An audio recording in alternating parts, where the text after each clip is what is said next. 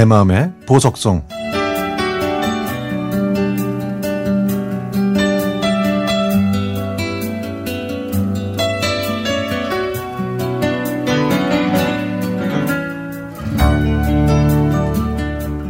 저는 삼형제 중에 첫째입니다. 제가 초등학교 6학년 때 아버지께서 하늘나라로 가셔서 어머니 홀로 저희 삼형제를 키우셨는데요. 어느 날 어머니께서 저희 삼형제를 부르시더니 이제부터 엄마가 돈을 벌어야 하기 때문에 이곳 천안을 떠나 인천이라는 곳으로 가야 한다고 하셨습니다. 그리고 너희들이 적응하느라 힘들겠지만 가족끼리 의지하면서 열심히 살자고 말씀하셨죠. 동생들은 신나서 들떠 있었지만 저는 싫었습니다. 친구들이 다 여기에 있었으니까요. 결국 저희 집은 5월에 인천으로 이사를 와야 했습니다.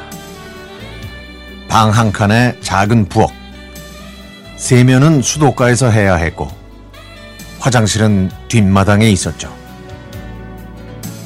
전학한 초등학교에 처음 갔는데, 다른 아이들은 이미 다 친해져서 소극적인 성격인 제가 친구들한테 먼저 다가가기가 더 힘들었습니다. 그래서 저는 방황하기 시작했고, 어머니 몰래 학교에 가지도 않았습니다. 그렇게 무단으로 결석하고 3일째 되는 날, 동생들과 방에서 놀고 있는데, 낯익은 목소리가 들려왔습니다. 안녕하세요. 계십니까? 담임 선생님이었습니다.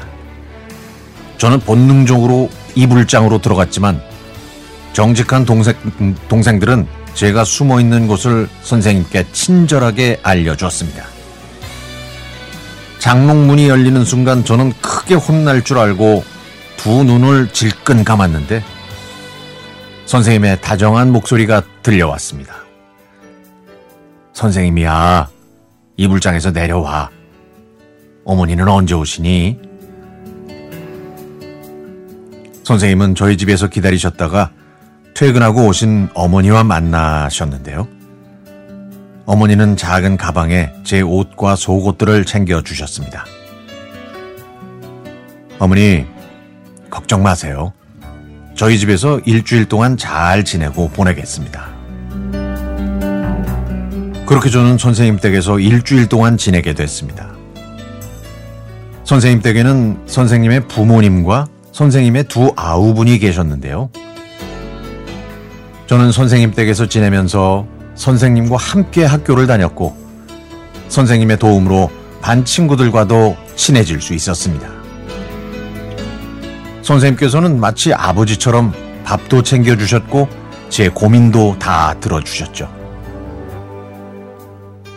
집으로 돌아가기 전날 밤에 선생님께서는 세상을 살면서 힘든 일, 어려운 일, 슬픈 일도 있지만 기쁘고 행복한 일도 있으니까 지금 조금 힘들어도 희망을 가졌으면 좋겠다고 말씀해 주셨습니다.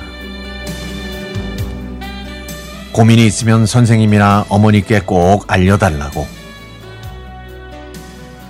집으로 돌아온 저는 그날부터 제가 있는 자리에서 무엇이든 열심히 하려고 노력했습니다. 저는 초등학교를 졸업하고 나서도 지금까지 선생님께 연락을 드리고 있고 지금은 사회 구성원으로 성실하게 살고 있습니다. 그때 선생님의 사랑과 보살핌 그리고 희망의 메시지가 없었다면 지금의 저는 없었을 겁니다. 오늘 선생님께 안부 전화를 드려야겠네요. 아버지처럼 자상하게 보살펴 주신 선생님의 사랑과 은혜를 잊지 않고 제가 받은 사랑을 이제는 제가 만나는 모든 사람들에게 나눠주겠습니다.